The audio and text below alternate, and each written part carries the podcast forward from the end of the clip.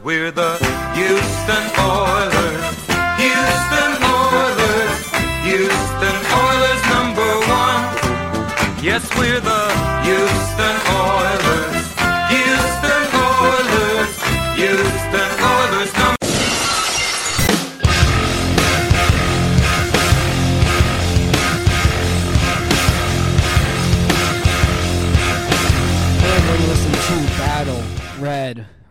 Radio. I'm Matt Weston tonight. I'm joined by the biggest, the wettest, the sexiest one of them all, our good pal, Big Wet Sex. Are you tonight, BFD? I mean BFS. BWS. Damn it. Wow.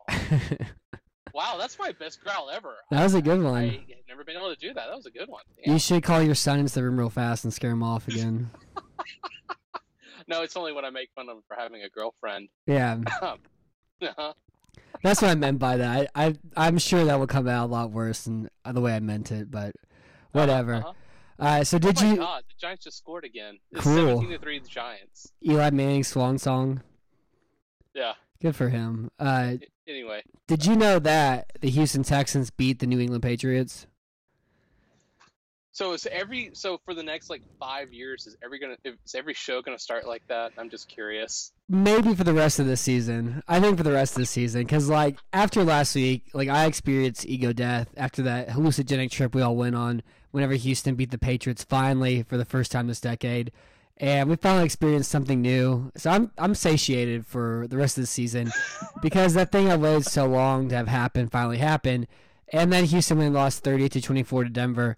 Uh, I wasn't upset at all. I was like expecting them to win a close game, but like I was expecting like a letdown performance because that's what Houston typically does. I wasn't expecting this. I don't think anybody really was at all. But they went down 21-0, 31-3, 38-3, and of course because it's Bill O'Brien, it's his favorite thing in the world to do. Uh, scored 21 meaningless points before the end of the game.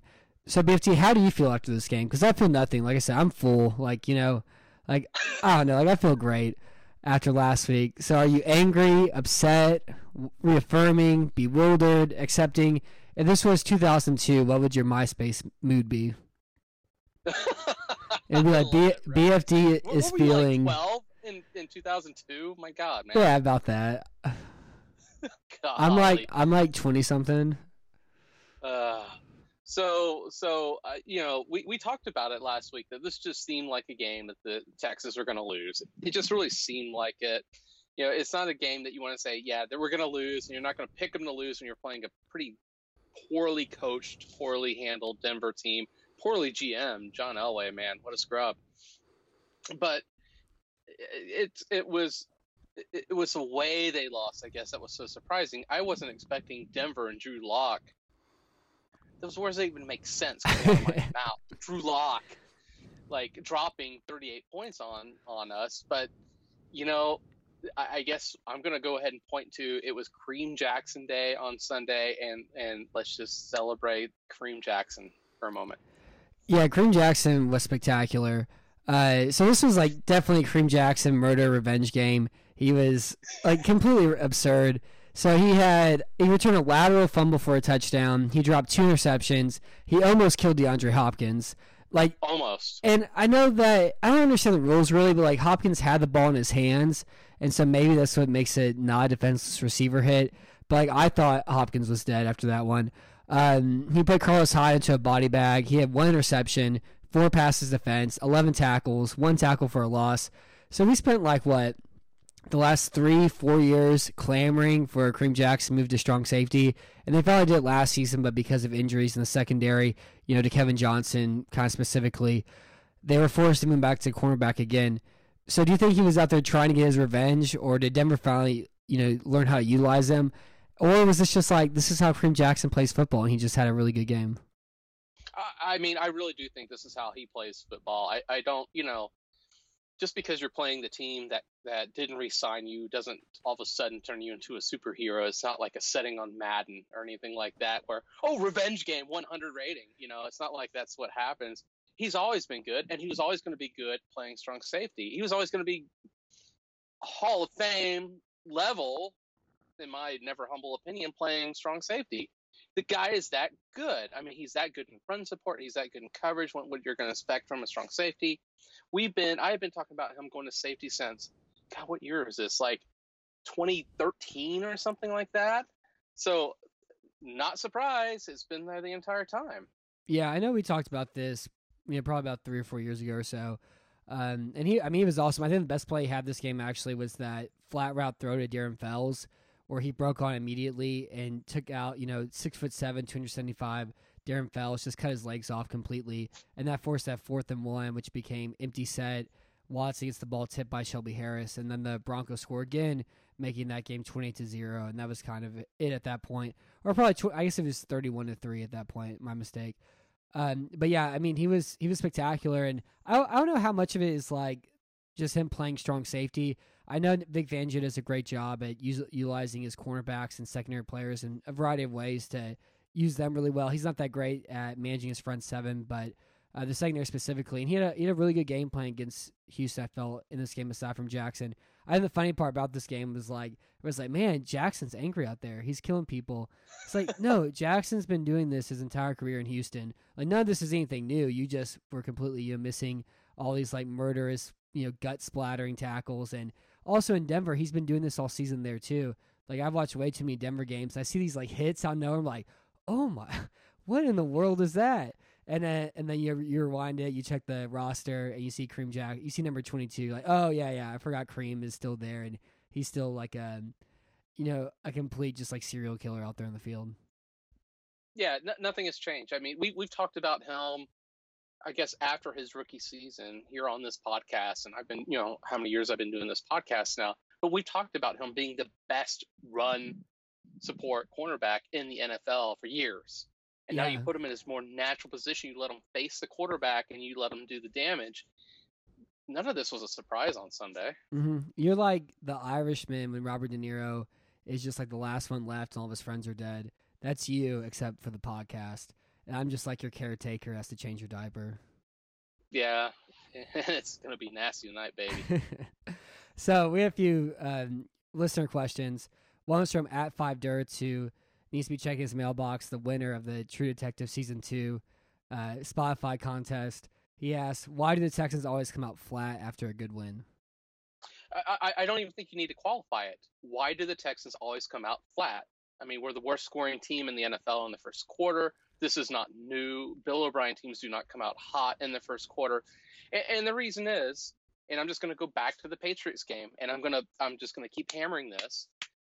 Don't run Carlos Hyde up the middle for seven of the first eight first downs, with Duke Johnson running up the middle for the other first down uh, to start off the game. I mean, everybody knows what, what Bill O'Brien's going to do. And and Carlos Hyde, look, I get it. His success rate is great. He's also going to wind up in the bottom three in every other like advanced metric for running backs because he's not good. He's been he's been great comparatively speaking this year, but he's still not good. And and that's why the Texans always come out and suck is because Bill O'Brien has no imagination. Gary Kubiak, and I, I went back, um, God, I went back and looked at some of the old uh, comments on the blog that I made about Kubiak, and the fact that I was so hated the script that he did. He always scripted the first 15 plays of the game, and it always drove me up the wall because you always had like, okay, okay, we've got this advantage now. Let's take advantage of it, and then like then it'd be like some stupid play call. Bill O'Brien, if he started scripting the first 15, would be the best thing he could ever do because like maybe he would actually be able to sit down and see Carlos Hyde up the middle of the first 15 plays on his his play call is a bad idea. hmm Yeah, and we'll get to establish the run later on. We'll make this just a weekly feature now after talking about for like five weeks. And I'm glad that you brought it up and like we're keeping track of it in the hair of the dog thread because I was kind of tired of like, oh wait, how many do that? You know, checking ESPN and going back and verifying because I have a very slow brain, so it's hard for me to keep up to date with a lot of stuff live as the game happens, and I usually have to go back and watch it to you fully understand it as well. Um, I think it really kind of comes down to two things. One thing we've talked about a lot is you see Bill O'Brien fail to understand matchup advantages he has available to him until there's like 32 minutes of the game has gone by. These were really great examples against Indy the second time, against Oakland this year, um, where you're just like, yeah, this against Atlanta is another good example too, where you're going, you have these matchup uh, advantages available to you, and you don't exploit them right away. You don't do that in the first quarter. You run your game and your offense that isn't very good, and then you fail to do things like you know attack Atlanta secondary deep downfield Will Fuller until you reach the second half and that sort of thing. And the second thing, second thing I think too is that if you look at all the advanced stats, and I mean I wouldn't even call point differential advanced stat, but you brought this up uh, earlier this week as well too. Like Houston has a, I think point differential plus five right now, which is like that for a mediocre team, and you can pull it up and see exactly what it is. They're 15th in DVOA, I believe. So like they're you know mediocre football team in a lot of ways, and so whenever they go down by seven points or 14 points, um, games like this tend to happen too and like it all kind of balances itself out over the long course of a season. So you have like if you're kind of like a mediocre, or if, not necessarily like the talent's mediocre, but when your performance is mediocre, you're gonna get blown out by good teams.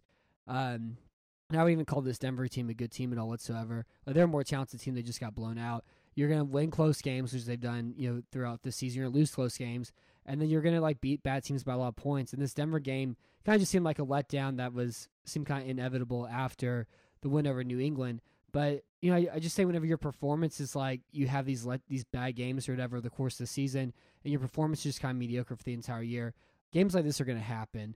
And whether it happens against Baltimore, or happens against Denver, and it's happened to Bill O'Brien, you know, throughout his career. If you go back to even 14, they got blown out by Miami and Atlanta back to back weeks, and those aren't even particularly good teams at all either. Uh, you know, this sort of stuff kind of happens. You know. Yeah, it, and there's also like the Texans have always been on the successful side of living on the edge as a football team. Yeah. And what I mean by that is one score games. Really, just comes to that. Is we are incredibly lucky when it comes to one score games. And so when you look at the rest of the kind of the the curriculum vitae that that uh, that Bill O'Brien has, I mean, if you take out, if you say, okay, one score games are going to be 500, just like everybody else in the world, then all of a sudden the Texans ain't so great. But somehow we win those one score games, and it's why we're eight and five, and we are net plus eight on points, while the LA Chargers are five and eight, and they're plus thirty eight on points. And they're zero oh and because... eight in one score games this year. yeah, it's just all. They've lost eight games and they're all by one score, which is like the most Los Angeles season ever, which is really beautiful in its right. own way. And I'm like the one year that Houston had a bad record in one score games that Bill O'Brien was 2017, and that was the Tom Savage year. And also, you know, Deshaun Watson lost those close, those two close one score games too as well. But I guess that's kind of the general thing with O'Brien since he's been a head coach. Uh, but this game specifically, really what happened was that the things that have been ignored and a lot of stuff that we bring up whenever we write and talk about this team is kind of like that thing you know, mentioned before that Mike Meltzer when he quoted Jeff Van Gundy, which I'll quote again, is that don't ignore the things and wins that you would address in a loss. And that's exactly what happened this game, where we've been talking about all year long, even going back to the summer, that this is going to be a bad pass defense without Jadeveon Clowney here. And then heaven forbid something happened to J.J. Watt, be even worse. You know, he's missed three of the last four years, and he got hurt again this year. And so now it's like you have no pass rush. Your secondary, I've just been kind of waiting for it to have a game like this. You know, Gareon Conley did a lot of chase back pass defenses, and he's been getting beat consistently. Uh, he hasn't been particularly good. You know, Hargreaves had two good games in a row, he's been bad his entire career. Lonnie Johnson Jr. has gotten away with a lot of holding penalties and you know has been been beat deep, but he's been able to kind of you know get by. Uh, Jonathan Joseph's older and slower. Bradley Roby's a good player, but he's not a guy who you want to be your number one cornerback overall. And so I never felt like the secondary was particularly good. The safety play is good, but you know the cornerback play really all isn't all that much. And without pass rush, we've been kind of sitting here waiting for you know, a game like this to have happen. It didn't happen against New England. It didn't happen the week before against the Colts because they just bashed their heads line scrimmage over and over again. It didn't happen with against the Jaguars in London because they tried to attack Houston's defense by throwing a bunch of uh, flat routes that were you know terrible and stupid and awful. But here we are, Houston's 25th in pass defense DVOA entering this game. Uh, their pass defense was finally stressed and attacked. Uh, they're 30th against the short passing game too. And so this is a game where Houston had their entire secondary finally healthy as well. And Drew Lock was 12 of 14 for 107 yards and two touchdowns on throws from 0 to 10 yards through the air, uh, past the line of scrimmage. And he was 4 or 6 for 118 yards, 10 through 20 yards. He wasn't particularly great on the deep passes. He was 1 for 2 through one reception that Tashaun Gibson had in the third quarter as well. So BFD, how much blame do you put on like why did why did Denver have so much success attacking Houston like this with their short passing game? I, I think it's because, um, well, we're not very good against the pass. I, I mean, it, you know, we can talk about okay, Romeo Crennel. Well, he was trying to switch from zone to, to man, and, and you made the comment. I think it was a tweet that, you know, Romeo was just trying everything. He was just throwing everything. You know, we're swapping guys out.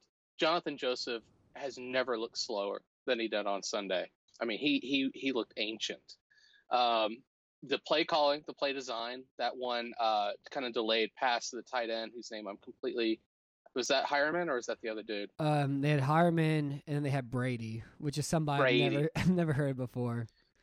So uh, that was a, just a great play design. Let him in a block, and you and he releases, and there's nobody around him because we were in man coverage. So everybody had backs to him, and so I think Romeo Crennel was like, "Oh, I can't let that happen again. I'm going to go back to zone." And so they they kept putting him kind of in a bad place. But look, the fact is, if you look at who the quarterbacks are on this team, they're horrible. And, and I, I pulled up again his PFF grain of salt. You- you- Bradley Roby is 60th. so the rule is if you bring up PFF on the podcast, you have to call it Pro Fartball Focus. That's the rule. Pro pro fart ball fo- focus, and I'm good with that. That's the rule. Ro- Roby is is uh, 60th. Conley is 76th. Joseph 92nd. Uh, Hargreaves 160. Keion Crossen. Remember, we actually sent a draft pick for, to the Patriots for Keion Crossen. 186. Philip Gaines 197. And I haven't even gotten Lonnie Johnson yet, Matt. 198, and he has gotten 476 snaps. Now, look, look. The thing is with pro fart ball focus, and that's really hard to say, is that like they don't know the play that's called. Like, right? It's just like it's a couple of guys in their mom's basement trying to figure this out. But when I watch like the games and I see Lonnie Johnson out there, I see that he can't. He's not close to people. He's being burned. He takes chances he shouldn't. He really is the worst cornerback in football. And look, look, look, look. Kareem Jackson, we talked about Kareem Jackson. He was a terrible cornerback his rookie year with the Texans, but he was not the worst cornerback in football. Lonnie Johnson is legit the worst active cornerback in football today, and I don't think he's going to get much better. So there's not any talent on that in our defensive backs at our cornerback position. There's Bradley Roby. Yeah, and the rest of them are just crap. Yeah, and I mean this game you know, specifically, and like I didn't like Lonnie Johnson coming out of college. Like I thought he was a, a body, he's a specimen, he's a laboratory creature, but he didn't know how to play football. Mainly because he was so bad at pressing guys to the line of scrimmage, and he wasn't like particularly a great tackle. And like he's had he's had like moments where he's you know strong and you know buying guys from the five yard line, and uh, you know there's some plays against Travis Kelce that come to mind. But overall, you know whenever they actually are watching him and watching what he does at least the holding penalties. And this game was a good example of that. And like Houston's entire secondary misplays. Conley gave up an easy, you know, 11 yard completion on a slant route playing off man that he did he failed to break on. Um, Jahleel Addae was chasing Noah Fant on that touchdown throw against him in the in the slot, and that was like a really good throw from Lock. But Addae is playing press man and he's chasing you know one yard from the line of scrimmage. And whenever you're a quarterback and you have a go route like that, and you see the back of the defender's head, that's a no doubt. I'm gonna make this throw, sort of throw, and you know, even as a rookie, Lock was able to make that. Um, Roby missed a, P- a PD coming down to play a flat route as well. Jonathan Joseph missed a pass deflection against Noah Fant that turned into a 48 yard gain to start the game. McKinney got beat up a ton in isolated man coverage. Um, he played a lot of zone two in the short middle, and he was fa- he was unable to go from that point to chase those out routes too. There was a lot of free defenders against zone coverage. Johnson Jr. had two holding penalties, and two of them were also really vital as well. Uh, Bradley Roby had a holding penalty that ended a merciless sack that took him you know eight seconds to make too. And I know there's a lot of talk about like Romeo Crennel having a bad game plan in this game, but I necessarily don't. I think he just tried everything he could. He tried off man, he tried press man, he tried a variety of zone coverages. He tried cover three, cover four, cover two, and just like nothing really worked all that well for him.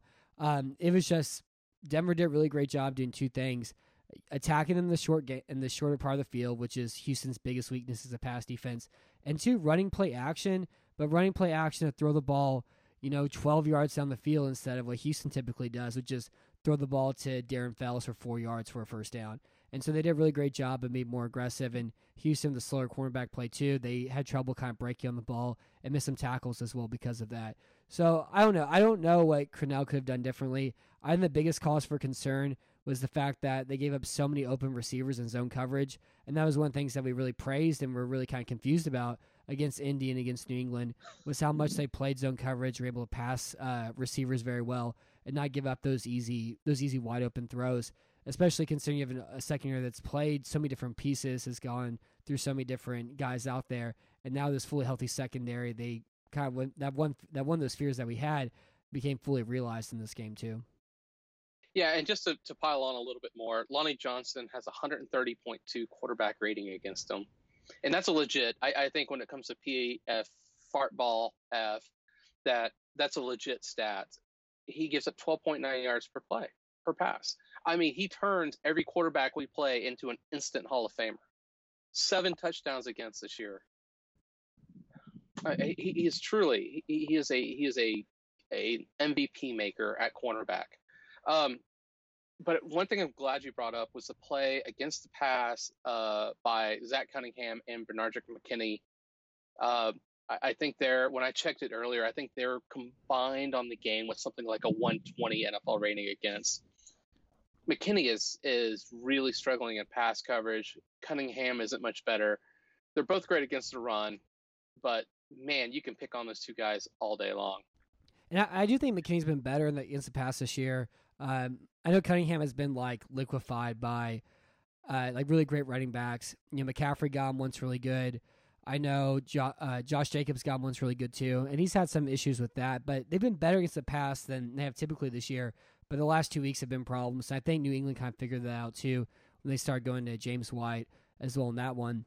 But I do think the secondary could be like if you squint hard enough and you drank enough, or you know you were feeling really light in your step, and the sun was just glowing at that perfect uh, light and tint, you probably talk yourself in the secondary being, you know, fine or passable if this team had a good pass rush. And so the problem here is that the pass rush is really bad. The Denver Broncos were 27th in adjusted sack rate, 28th in pressure rate. This week they tried out Garett Bolles, Dalton Risner, Austin Schlottmann, who was in for Ronald Leary, Connor McGovern at center, and Ja'Wuan James started at right tackle, but was eventually eventually came out for Elijah Wilkinson, who's been you know, one of like the five worst tackles this league in the league this year.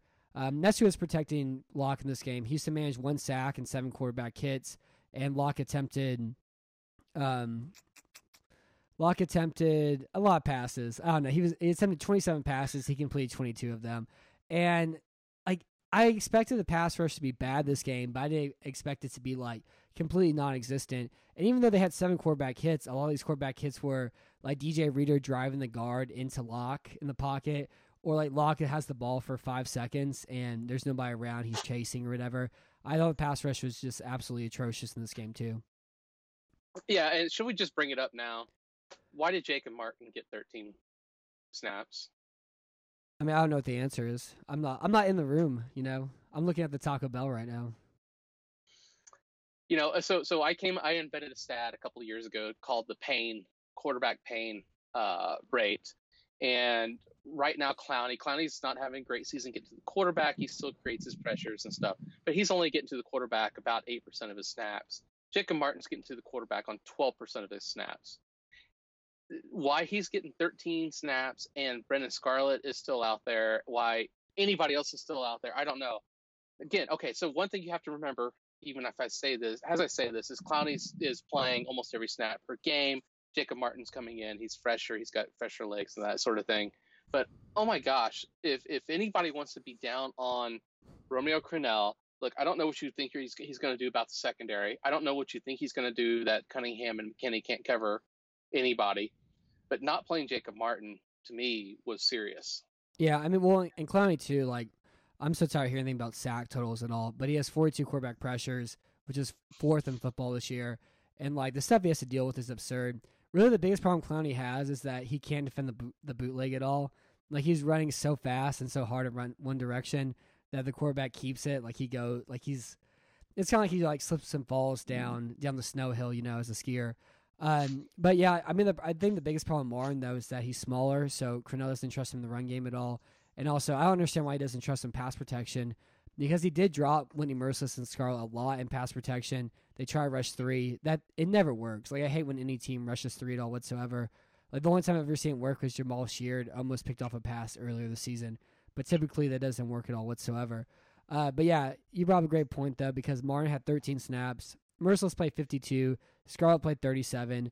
Uh, Mercilus had one quarterback hit. He had a sack that was disallowed, and that sack he went through three secondary blockers, a tight end, a tight end lined up in the in a full house backfield, and uh, Phillip Lindsay, and that's what took him to hit Drew Lock and a Bradley Roby defensive holding penalty ruined that anyways at all.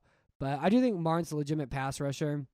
I think he's I think he's good. Um, I think the problem with him is that if a tackle gets his hands on him, he can't beat him at all. And so he has one move, which is edge rush, you know, chop rip, you know, get skinny, and uh, he's really good at it. And so it's really going to come down to his ability to turn all that speed into a bull rush or an inside move as tackles keep kind of setting on that. Because again, he's just lighter, and so if a guy gets his hands on him, he's done. But he's so good at that one thing that you know he's uh, he's more than interesting. I think he's a legitimate pass rusher. Yeah, but I, I think you, what you mentioned as you were going through that is he's not ever going to be able to create a bull rush. Maybe he's going to be. I mean, Von he's Miller, like Von, 225 Yeah, but they, he can always gain weight. Like Von Miller is a bull rush, and he weighs like two fifty five. Well, that's still pretty significant. Yeah, I mean, but he's also twenty four or whatever. You guys Yeah. can gain some weight. Uh, I mean, but like it doesn't really matter all that much if you have like through, if you go through an off season or whatever. But if you have that speed, you get tackles back on their heels, and so they're they're trying to deal with that speed so much, and they're falling backwards. And they don't have the same level of base and stability, and so that's what makes the bull rush good. It's the speed that sets up the bull rush. He's never going to be able to just like straight bull rush guys consistently at all, but he needs to have some sort of counter to develop, and that's what's going to kind of determine how his career plays out. Yeah, and it's a great point. Um, I think he should watch a lot of Elvis Dumervil tape personally. Yes, yes, that would be a great guy. And even Lee Suggs, because Lee Suggs came in pretty light. Yeah. Um, but and also the kind of weird thing too, you know, he's the best piece of the Clowney trade. I'm not expecting much from Conley. Like again, like he can be, I think maybe quite possibly like an okay cornerback if you have a great pass rush, but he's not a good cornerback on this Texans team. And the one thing I don't really understand, like if they liked Martin that much, uh, and Barkevious Mingo doesn't exist, and you know as much as we love big play Mingo, he doesn't exist. But like, if they liked Martin that much, I don't understand why they didn't try to trade like a fourth round pick for him or something like that to get some pass rushing help. Like they didn't have to trade Jadeveon Clowney to get Martin, and Mar- they did, like Martin's not even the same stratosphere as Clowney as far as just being like a disruptive playmaker, even the pass game included.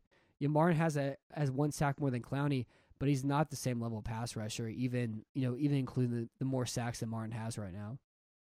No, no, uh, and everything's got to be in perspective. Martin's not going to be able to set an edge for you. He's not going to be able to create negative rushing plays like Clowney can. He can't. Uh, you know, Jason Braddock had the tweet earlier today. You know, talking about how Martin has three and a half sacks versus Clowney three. Great, but it's you know that's apples and Nazi oranges. Yeah, I mean it's it's a it's a bad comparison for anything at all. You know, it's like saying Watts had a, had a bad season this year because he only has four sacks. Right. Nobody's saying that at all whatsoever. But yeah, I mean it's stupid, it's dumb, and like it's really fun to watch Clowney because you're like, he deals with so like just so much. Like he'll he'll swim over the guard and they pull the other guard and ch- and hit him in the mouth, or they chip him with you know tight end. He's on the ground, and the tackle jumps on top of him. Um, and like again, the bootlegs are kind of funny to watch too for him. So we had another question from um, at Zephyr fifty two, and they asked when we have a team on third and long, why do we play the opposing receivers eight to ten yards back? And so for this question, the only thing I really saw whenever it happened was that uh, catch that Conley gave up. I saw Roby give up that one really easy catch in the red zone too, where he's playing off man. But really, I didn't see Crennel play like too much off man. This wasn't like Houston versus Cincinnati 2014 when AJ Green caught nine yard passes against Jonathan Joseph. You know, like 11 times to beat Houston that game. Yeah, and you're going to see Joseph do that a lot because Yeah. they are terrified that he's going to get burned deep. I mean, they they are just absolutely terrified, and his he he- he's done. Uh, I'm sorry, love you, dude, but you're done. And uh, you're going to see that a little bit, but we got to remember that Romeo Crennel's defense is also kind of predicated on the bend but don't break principle. And so what he does not want to do is he does not want to get beat deep. And so that's just kind of how he plays things. And and sometimes I think it's a little bit too conservative. But like Matt said, that that wasn't really an over stressful point on Sunday. It hasn't really kind of been a thing this year, unless it's Jonathan Joseph. Yeah, and Joseph's like I guess the epitome that bend don't break style. I think they have to play him though, because you know what? What are you gonna do? Put Lonnie Johnson play? out there, you know, and like he's a detective. Like he can reroute and he had a pretty good game against New England. He had a good game against Indy with the against the hobbled T.Y. Hilton, you know. But yeah, like you can't have him play one versus one um, against really anybody. and expect a ton of success, but whenever that's him or Lonnie Johnson or him or Gareon Conley or him him or Vernon Hargreaves, you know, it's kind of it makes that decision a lot different, you know. Yeah, and, and one thing you know you kind of pointed to, he could have had that pick against on that Noah Fant throw to the side. The thing is, is he had to go through Noah Fant to even get to that pass. I mean, he mm-hmm. took a poor angle. It, it, it really, to me, it showed that he's kind of done physically because it looks like he's close to that ball, but there's no way he's close to that ball. Noah Fant has him completely blocked out. I mean, it's like watching old school Hakeem Olajuwon blocking out in the post. It's just Joseph had no chance for that ball. Mhm. And it's even the tackle attempt too that was you know worse than missing the play. And he had an awful tackle attempt against uh, the Colts running back, the guy who lived a thousand lifetimes, Jonathan Williams or whatever his name was. He's you know that that poor guy. Uh, he had awful Killed tackle attempt. Killed Yeah, me. he had awful tackle attempt that game too, and Martin was able to cut that one out for a touchdown as well. Um, so we had another question here from at Strohs fan, you know, and he asked, "Is Whitney Mercilus alive?" This is one of the things I've been harping on for like I don't know two months or so. That without interior pass rush, a lot of Whitney Mercilus's pass rush are meaningless or non-existent. They're wide, they're looping, they're grabbing the outside shoulder and hand fighting. Aside from that spin move he had against Will Richardson Jr., who plays guard in Jacksonville and doesn't even play left tackle, but is filling in for the injured Cam Robinson. He hasn't had much of an interior move at all either. And like he was up against Garett Bolles, and I thought against a rookie quarterback, against a guy like Bolles, who's like a pretty unrefined pass blocker, that he'd have some success this game, and he really didn't at all whatsoever. Um, Mercilus was consistently blocked by him. He didn't do much at all. He had one quarterback hit, and like without the interior pressure, his pass rushes don't mean anything because of how wide and looping his angles are. And so like, I know he started off high. I know he had those sacks, he had the interception, whatever. But like if you go back and watch those plays, it's DJ Reader collapsing in the pocket. It's um, interior run blitz. It's interior blitzes are collapsing in the pocket. They're stepping the quarterback back and right to his path, or he's able to force some fumble. So I think I'm not.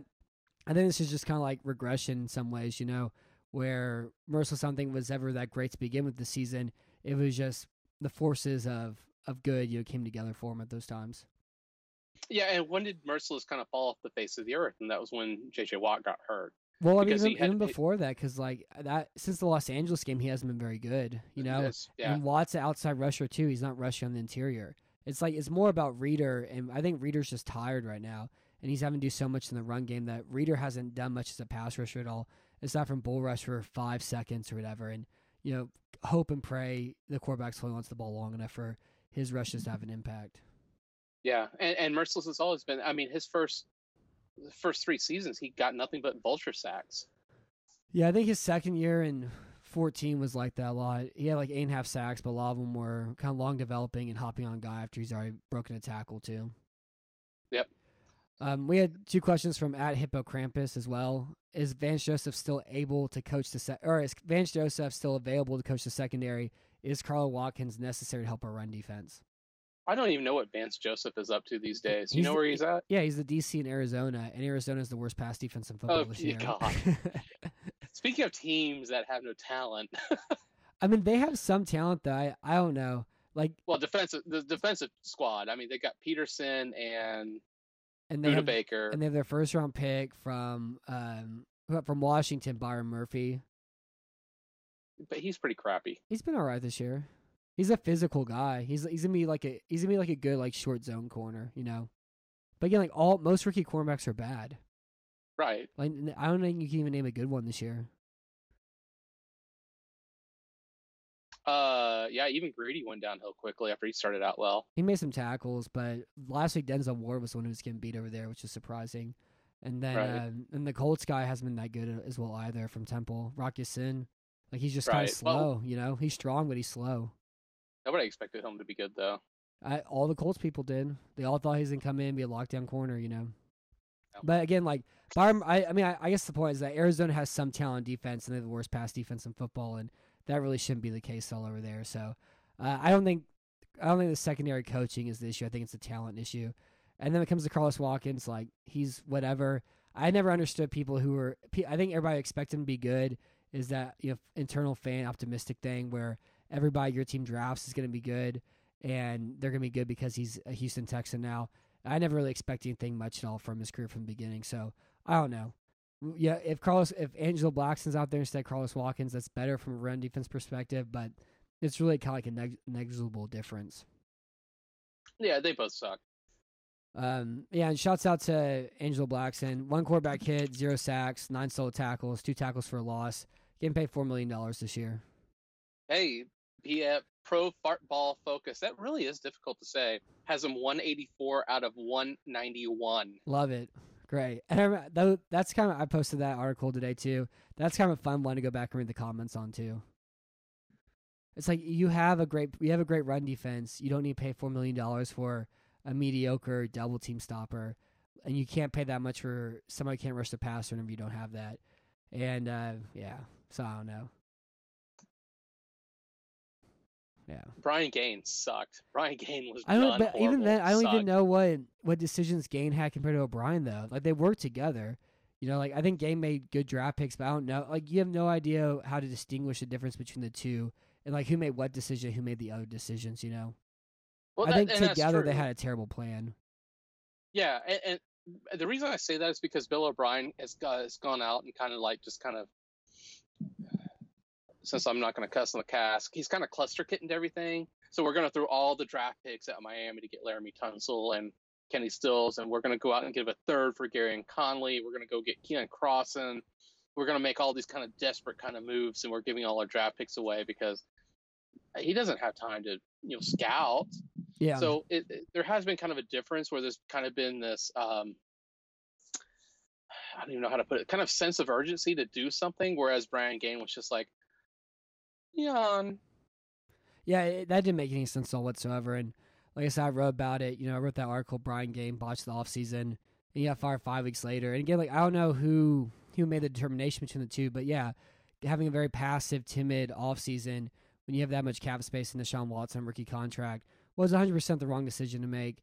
And then Bill O'Brien took that and then went, burned everything to the ground and went everything on this season to have a 8 and 5 team. And if you look at, you know, point differential that we talked about on DVOA and the advanced stats, it's a, a mediocre football team based on performance, but I do think the talent is you know slightly better than mediocre, which we disagree on, of course. Um, so anything else on defense you want to bring up? Nah. Okay, so Houston started this game on offense throwing the football. They threw on first and ten to Jordan Akins. He turns it into twelve yards. I cried. I couldn't believe Yeah, oh, it was did it. beautiful. I was like, whoa, whoa, whoa, whoa, whoa, whoa, whoa! I thought the world was ending. Um, so do you think Houston had a bad game offensively, or was this game just spoiled by a horrendous pass defense and a Kareem Jackson fumble return touchdown? Yeah, I, I do think I, I do want to say like the offense wasn't too bad. It started off way too slowly, but I, I think that was just kind of How they play? yeah. The Larry Tunsil false start on that first drive was really a killer. And did he have three or four on? He had I, I think it was three. Yeah, on Sunday, almost every one of them was on third down. Too. I think two of the three on third down. So those were killers. Um, the refs, he doesn't have. Oh my God! When he went in, in the post game, was like talking about, oh yeah, the refs have, have me targeted to do that. Dude, you're like 325 pounds and on the end of the line. Everybody's seeing you back out early. Yeah, he's Like- rock. he's rocking in the stands. It's rocking. Oh my gosh! And what I understand about it too, it's like he's too good of an athlete to be doing that. You know, he doesn't need to do this. Yeah, his He's just anticipating. Yeah, I mean his fault. Well, his false starts are on third and five, second and ten, and first and five. Uh, the important one you brought up though is that first drive where they had third and five, and that became third and ten, which led to an incompletion, a punt. I mean, I think like if you played this game over again, and Kareem Jackson doesn't have the forced fumble return touchdown, I think Houston does what they typically do. They scored twenty seven points or so. It was kind of set up to look like that as well too. Um, but I don't think the offense was like particularly great. Like I think Bill O'Brien saying in his pre- post game conference that the Texans' offense uh, offense wasn't bad. I mean, I think it was in the in the context of this game though. They go down 14-0 and fall behind all the way down to 31-3 and 38 to 3. Uh, I think in the context of the game it was it was bad and it takes those late touchdowns to kind of change things as well too. I think you brought a great point as well about the slow start. So they've scored three points on their opening drive this year, which is tied 30th. Um, they're tied last with the Redskins for first quarter points as well too. And like these and like the matchups that they go and attack, they're there from the very beginning. You know, like getting getting your like getting Keke Coutee on like drag routes against slow linebackers is there from the very beginning. Um, running like like I don't I still understand why they don't why this offense isn't based on the deep passing game, and they're still running the same deep passing concepts where it's that same Yankee concept where you have two deep crosses and it's Hopkins and Stills against mass protection, and it doesn't work anymore. They keep doing the same thing too.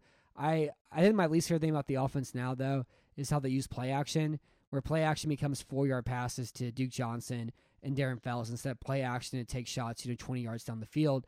And the other thing I hate especially as well is Hopkins is 24th in DVOA this year, and he's this inside slot receiver. He's a worse version of Michael Thomas when he's an elite sideline receiver who's so good at you know beating guys down the field and also just like making those go up and get it catches. And they've kind of neutered that part of his game completely as well too.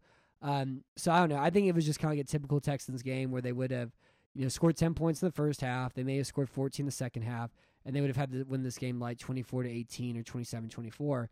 And the problem with that is that you saw it happen against a team that attacks their secondary. What are they going to do in the postseason? Are they going to come out and try to score 27 points, or are they going to throw the ball deep downfield and try and make this 34 points? You know, whatever it's going to take to be a team like Kansas City or Baltimore or Buffalo or Tennessee or Pittsburgh or whoever that may be. Well, I think my favorite thing about the game was when I think we were down 31 to 3 at halftime. Yeah. And Bill O'Brien's first play call after halftime was Carlos Hyde up the middle. I mean, that told me everything I needed to know about his sense of urgency of what that team needed to do. And which was he just didn't care. I mean, it was like he'd given up. If that's your play call coming out of the if that's the best thing you could come out with after halftime, then you've uh, I, I'm just I was speechless. Like that's it. He's just given up right then and there. Well, and that being said, too, so it was 31 3 at halftime, but Denver came out and scored right away. So it was 38 to 3 by the time That's right. It was 38 to 3. Yeah. That's right. Thank you. Thank you. Um, because, you know, Jeff Heuerman loves playing the Houston Texans. Remember last year, Case funny is- Keenum, when he had like 150 yards receiving? It was unbelievable that game. And Matt, Matt LaCosse, uh, for the who's with the Patriots, he also had a great game against us that game. Yeah.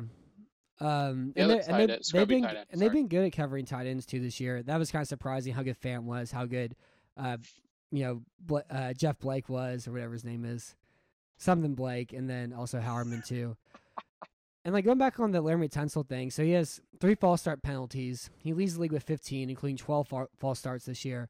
Um, and like you said about the thing about the officials are out for him, like the biggest one, I don't think that's true. I think he's rocking off his stance. I don't think it's really anything close at all. And that big one obviously came on the first on the first drive of the game, where it turned third and five and a third and ten. And the Texans offense also just kind of stalled out around like the forty yard line too. Um, another question for you is that Hopkins was twenty eight fifty for two hundred ninety two yards. This comes up to five point eight four yards an attempt. Uh, on passes plus twenty yards down the field, he was two for nine for sixty two yards, one touchdown, one interception. So like, do you think Watson had a bad game? The the biggest problem I've got right now is is you brought it up earlier. I'm glad we segued back to it. Is that when I watched Jared Goff last night and with the play action, what they were doing at the play action, when I watched Drew Lock on Sunday with the play action and, and the passes they were setting up, they were pushing the ball downfield. And Deshaun Watson, it, they're not setting him up with the play action to push the ball downfield. They're setting him up, like you said, to throw the ball to, to Daniel Fells for four yards. That is a huge problem with our offense right now. And I think it's the worst, biggest problem I have with that is I think it's by design. Like, no, I it, think it it's, is. It's like, that it's turned the zone read into a pass play, and it's what they've been doing Right. since the Kansas City game. And like that play doesn't work anymore. You know, it stopped working against Indy. You know, two weeks ago, it stopped working uh, in that blow against Baltimore, especially. They did such a great job covering that play, and they brought it out again this last week against Denver too. Yeah, because the problem is I'm going to go back to as a Texans fan for for many many years. I'm going to go back to can you remember what year is 2011 when the first play against the Tampa Bay Bucks is a play action and Matt Schaub throws the ball downfield to, to uh, Jacob Jacoby Jones for a big game. I mean, that's what you do with the play action. Like that's what the play action's for is to push the ball downfield, not to use it as a run play. Mm-hmm. And that's what, and like if you look at the play action numbers too, it's it's they're they're running play action as much as they did last year, but I think they're averaging like two yards less a play this year with it because of what they've turned it into.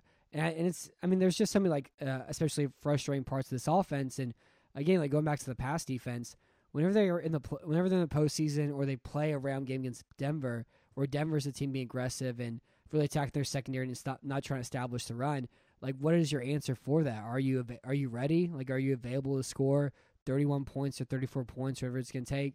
And this is the and the dumbest thing about this too is this is the exact same conversation we had last year when we talked about all the bad offenses that have to run the ball, not because they're good at it, but because their quarterbacks are Case Keenum and you know guys like that. And then you take that and then you go to Sam Darnold throwing the ball downfield against them, Nick Foles throwing the ball uh, downfield against them, and Houston like kind of being blindsided about it by it and not being ready to play games like that against Indy in the wild card round two. So I guess like the only solace to come from this game which I don't even know what that word even means. I know it was just a, a title of a 007 movie. Is that, but if it means what I think it means, the only solace in this game is that maybe Houston kind of understands, like, oh, wait, Denver is using play action like that. We can do that because we have a guy who's really good doing that. Who's really good at throwing the ball downfield. And wait, our pass defense is actually really bad. In these last like three weeks, been kind of fluky, or these last like six weeks have been kind of fluky. Uh, maybe we need to start scoring, trying to score 34 points a game instead of scoring 10 points in the first half or six points in the first half, and then actually t- exploring the matchups are available all along in the second half. But that's the only hope or the only thing I, I think you can, hopefully, the only thing that's positive you can take from this game, you know? So, so go go to bullet point eight. Let's just go to that one because I want to talk about establishing the run. Yeah. Okay. So this week, I'm a, maybe I can make some like little theme song for for establish the run. I'll uh yeah, we maybe we can try to figure something out. But this week can establish the run. Carlos Hyde on first down was four carries for 23 yards, which is 5.7 yards an attempt. Duke Johnson had two first down carries for 18 yards. And now on second seven plus, if we say a successful play is second and six, um, second seven plus, Carlos Hyde was five carries for 26 yards, which is 5.2 yards a carry. So do you think Houston did a better job managing the run game in this game? And also the most important thing I would mention was that Carlos Hyde ran the ball against eight plus defender boxes on just 7.14% of his runs this game. So I'm gonna I'm not gonna answer your question. I'm gonna segue into what I want to say because okay. I, you know, I got to say this because Denver used the play action effectively, incredibly effectively against us, and they averaged like two yards a carry for the first like three quarters because you don't need to establish the run to throw the pass. Yeah, I think you, you mentioned uh, it as 2.7 yards a carry whenever you brought that up. Right. And, and, they they couldn't run the ball if they had to. Phillip Lindsay had a terrible game because look, the Texans are still really good at stopping the run. DJ Reader had an outstanding game on Sunday. DJ Reader, dude, can't say enough good things about him. He's easily the best guy on our defense. But eh, you don't you all you have to do is just show the play action. You're going to freeze the linebackers. You're going to freeze the safety. You're going to make people do things they don't want to do, and that's how you create the space. That's why the play action is so effective. And the better you are at hiding the ball, like Matt Schaub was, like Deshaun Watson is. Donovan McNabb was really good at that too. Yeah, he would yep. put the ball like behind his butt. And you had no idea he'd have the ball at all. Yeah, but then he, you know, threw you, you know, three hopper to the wide receiver. Well, yeah, in like 2010, but in 2006 it was a little bit different, you know. But uh, so that's how the the Broncos killed us was with the play action. You don't need to establish a run to do that, and Bill O'Brien does not understand that in the least. Mm-hmm. Yeah, and that was one thing that drove me up the wall on Sunday. Yeah, that's a that's a really important point, and I know I'm so glad that I'm not mired in the muck of establish the run Houston Texans internet talk because I couldn't do it at all because um, you're just screaming out into the woods and nobody's around to answer you, provide anything back. But Denver this game did average 3.3 yards a carry in their run game, and they were spectacular running play action this entire game too. And but going back to what I brought up in this one, I do think they were better about not establishing the run this one. I think they did a much better job establishing the run game. I know like some some of the conversation during the game was that you know Houston should have ran the football more. And I disagree. I think it was more like they I think they kind of understood to go more spread out, get more open boxes, get Carlos Hyde against seven guys in the box or or six guys in the box since nickel defenses instead of you know first and ten shows up and you have a safety in the box and you're still running it. And so I think it was better, and maybe they finally learned something um, whenever it comes to establishing the run. Hopefully, maybe not, but hopefully. I have no faith in Bill O'Brien, and and it's games like Sunday is why. Yeah. Uh, the other player I want to talk about on offense too is Keke Coutee. So he had a fumble that turned into a touchdown, but he did catch five out of his eight targets for 68 yards. I think Coutee is really important to this offense, just as far as like being able to spread things out. You can go three wide receiver sets. You have a guy who can actually attack the, the shallow parts of the field, crossing routes with speed. He had one like really beautiful delay route too against man coverage, Mm-hmm. and he can do things in the short passing game that 275 pound Darren Fells can't do, and that 270 pound Jordan Akins can't do. And that's by beating slot corners in you know one versus one matchups. Get out in space where there's nine by 15 yards around you, especially whenever you have Stills, Fuller, and Hopkins, you know, running downfield routes too. And I think he's such a vital component to this passing offense. And like I know like there's a that fumble happened and he's not Bill O'Brien guy because he doesn't understand the playbook or whatever it is. But I think that's poor coaching on Houston's part to have such an important part of this offense just sitting there because you can't, you know, come up with 15 plays a game that he'd be good at. And making him inactive for DeAndre Carter has no upside all whatsoever. Whenever you're going to need him to be a team like Baltimore or Kansas City or New England again, or whatever's going to happen in the postseason, if they even make the postseason, which we'll talk about in a second. But for them to be something more than like mediocre um, performance wise, they need to have somebody like that who's a great check down off uh, weapon who can take advantage of space created by Fuller and Hopkins and Stills. And I think Coutee can be exactly that. So, what do you think? Do you think he sucks? Because I've heard that comment come, kind of come up a bunch too. And do you think he's even going to play from here on out after the fumble? Well, I was honestly I was shocked he got snaps after the fumble. And the one thing about Bill O'Brien is guys just have a tendency to not come out of his doghouse. And Duane Brown is one. That might be Rick Smith, but it kind of seemed like a Bill O'Brien one. But then there's Brandon Brooks, Kahale Warring. Well, we know what's up with Warring though. Warring's just too hot for Bill O'Brien. He's too much of a Chad. Yeah, he can't yeah, take it. True. He can't take Uh, how hot Kale Warring is. more more growls coming tonight. So uh, there there's a whole like fetish with the Bill O'Brien guy, and so I, I don't really know how to address that. And we'll see on Sunday. Does Coutee come out? Does he play? Is he I active? hope he does. Is he active? Because he's been a healthy scratch so often. So he, should be out there. He should be playing. But you know, once again, it's like Bill O'Brien. He just kind of gets this idea into his head, and it's like, oh nope, that guy's never getting the ball again. He's never going to see the field again. hmm Yeah, I, I think I think Hugh's talented. I think he's a good football player. I think he's just been kind of scrambled around this year too. And like it's it's the thing is also he just hasn't had a lot of reps. And it's like a fumble like that happens. Like yeah, maybe if he's had more than you know twenty catches this year, he's actually been utilized throughout the offense, and he's not doing dumb things like returning punts in Green Bay in a preseason football game. You know, you are able to take better advantage of the of the talent you have available to at your disposal. Because again, this is a bad pass defense. Um, they're going to get people are going to score. Teams are going to score on them. Baltimore's going to score on them. Denver is able to. When teams are more aggressive and not doing dumb things like Indy did and Jacksonville did, and going up against teams like New England and Oakland, they don't have any receiver talent whatsoever. Like games like this happen, and they they have to be prepared to score. You know, thirty points, thirty three points, or whatever. And like twenty four points is going to cut it, especially with the with the players that they have on offense and everything else as well too. Um, the last thing I wanted to add about the run game, I know we touched on earlier with Carlos Hyde. I think the one thing that's that must be really frustrating for the Texans as play callers for Tim Kelly and Bill O'Brien is to invest, you know, two first round picks and a second round pick in Laremy Tunsil, a second round pick in Max Scharping, a second round pick and an extension to Nick Martin.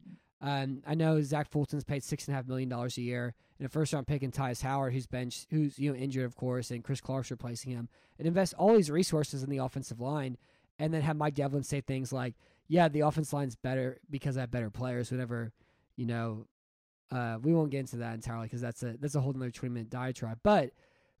It must be extremely frustrating for them to invest this much into their offensive line and still not be able to like run the ball in third and one, expect they're going to get it or to run the ball in first and ten, expect anything more than you know two yards or whatever. And I and I think the biggest problem is they just don't block the second level very well. And there's been so much you know fluidity on it too. And like Laremy Tunsil, like he's a great pass blocker in that one on one matchup, but he doesn't do incredible, spectacular things in the run game that kind of like make him worth all the draft capital invested in him as well too. Uh, but yeah, I, I feel like I can have some sympathy for those two, for them to invest that much into it, even if they pick players that I wouldn't have picked to try to you know grow and build this offensive line, make the decisions that they made. But I can understand if they feel bad or angry watching the film every day after everything they put into it to still get the results that they've had. Yeah, that's that's why uh, when people try to rehab Brian Gaines' image as a great drafter of talent, that's why I just kind of laugh. It's, it's just like look at the first three picks of, of last year. It was Scharping or in order. It was Howard, I think, was Scharping, and then and Lonnie Johnson in order. Look, you got a cornerback who can't play. You got a right tackle who had to be moved to guard, and you have a left tackle who already is moved to right tackle. And you know, Lonnie Johnson, granted, is a great physical specimen. Scharping's not an athlete. Tytus Howard sure as hell ain't an athlete. So I, I, I don't know where you you got guys who would have been good in 1980.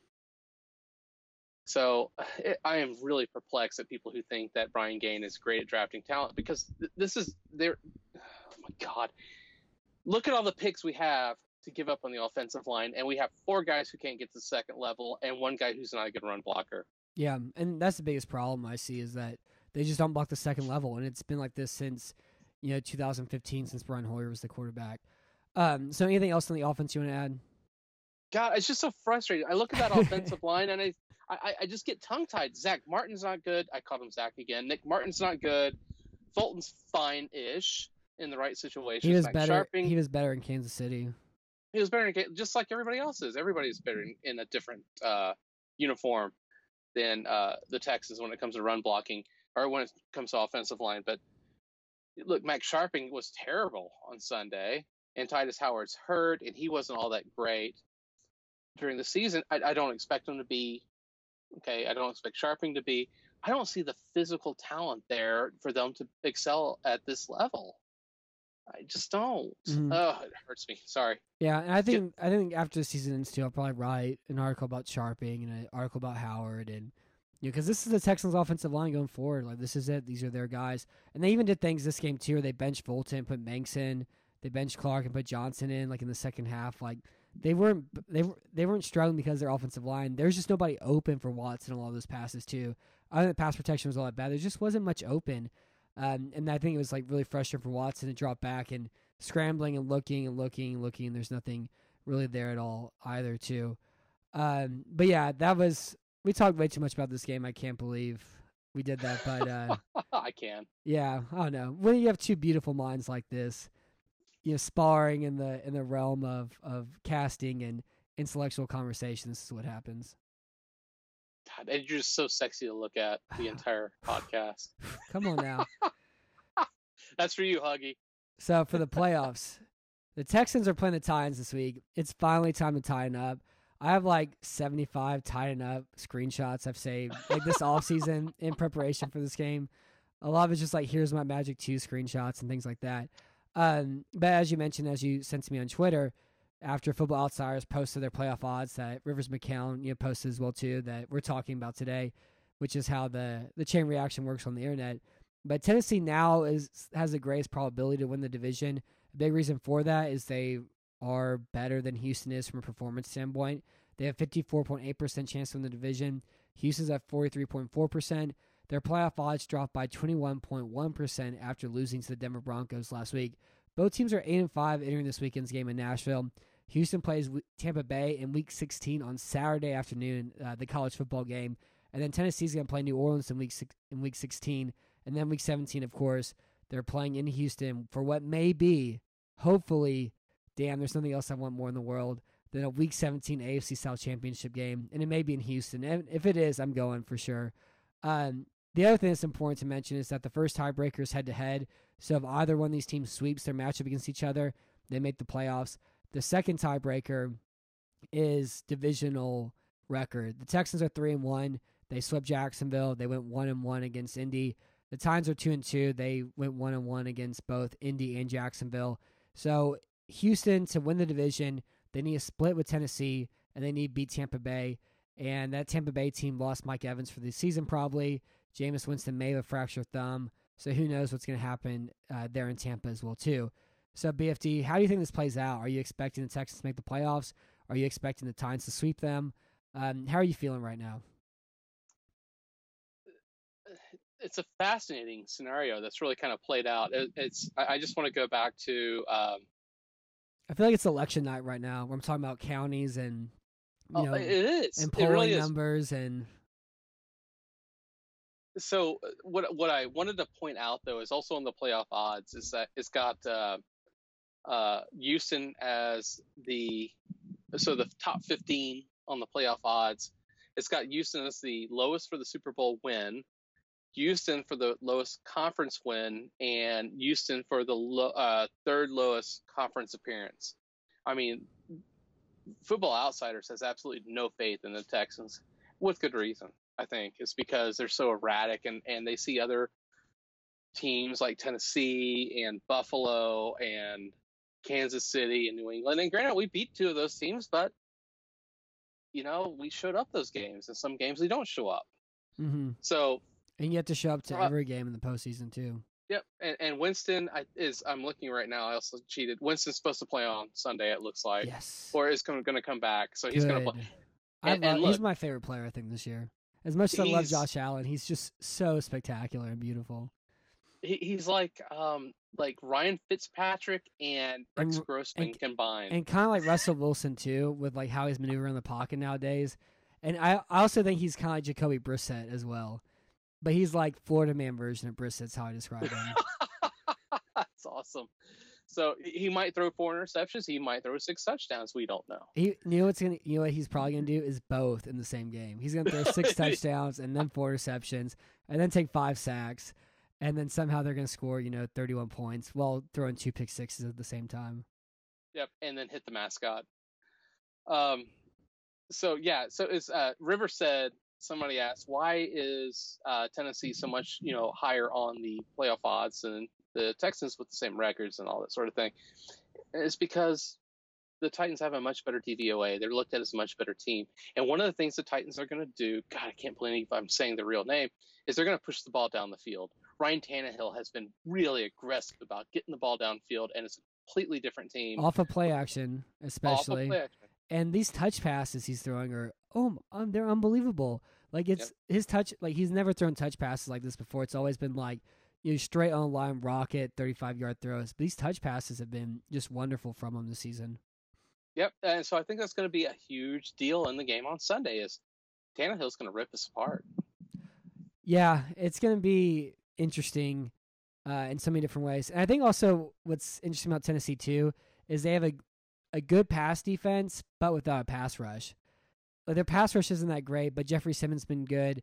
Dean Pees has drawn a lot of cool blitzes. Like Logan Ryan loves to blitz, and that's kind of the, the other problem for Houston is they block the individual pass rushing matchups well, but the problem they've had is against blitzes, and Pees is gonna get aggressive. He's gonna blitz a lot, and don't forget this is the same Titans team that held Houston to what like nine points week two last year, and they lost to Blaine Gabbert and had the fake punt touchdown, and all those sorts of like zany things. Um, I'm super excited for this Sunday. I think I'm gonna do a tie up article on Derrick Henry and then run offense because like I've wrote that four four times or so, and it's always kind of fun to go back to. And I, th- uh, I think the biggest thing is I'll just write from the angle of this is his numbers with Mariota, this is his numbers with Tannehill, this is what throwing to run is, this is what running to throw does, and the difference between the two, and also like all the light box numbers as well that Henry's faced have I think ch- changed some as well. Yeah, and I was pulling it up really quickly, as quickly as I could, to look at the schedule. But ever since they made that change, the BSFs, I'm going to I say think right they've lost. I think they've lost one game. Yep. Yep, they've lost one game since since uh, Tannehill came in. It's a completely different team. Yeah, in that game that Mariota got knocked out in that Denver game, I think he was four of thirteen and two interceptions, and one of those interceptions led to a Joe Flacco touchdown, and that was the Broncos' only touchdown that game, and they won like seventeen to three. And Tannehill threw like one red zone interception. But so, how do you think this plays out, BFD? Are you expecting the Texans to win the division, make the playoffs? Uh, what do you think is going to happen here?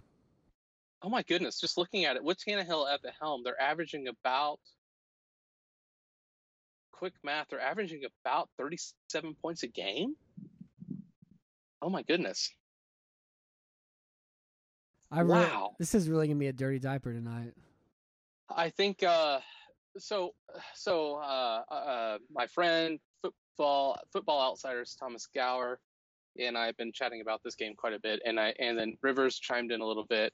I think this is going to be a really it's going to be a high scoring game. I think it's going to be a shootout. I think we're going to see both teams being able to move the ball up and down the field on the other team.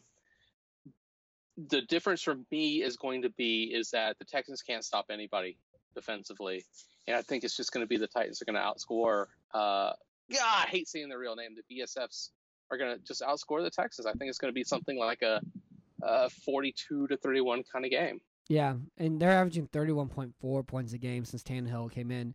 Their one loss to Car- was to Carolina. I think Derrick Henry had two carries in the entire first half against Carolina, and that was the good version of the Panthers team that still had games to play for. And the Panthers have been awful against the run, against the good against the pass, and they failed to feed Derrick Henry in that game too. Um, but like overall, like, do you think you, you're dodging the difficult question here? Do you think how do you think this plays out? Do you think the Texans win the division? Do you think they win a wild card? How do you for the with three games left in the season? How do you think this plays out? I, I absolutely think the the BSFs are going to beat us twice. And Houston's And going you to know be what? the five seed then. No, Houston's not going to make the playoffs. Do you think they're going to go Like eight it- and eight? Yeah, I think if Houston does not, because you got to uh, remember that You think Jameis is going to take them out?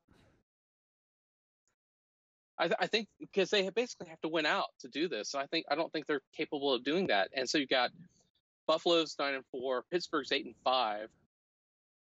And Pittsburgh And then- plays Buffalo Sunday night.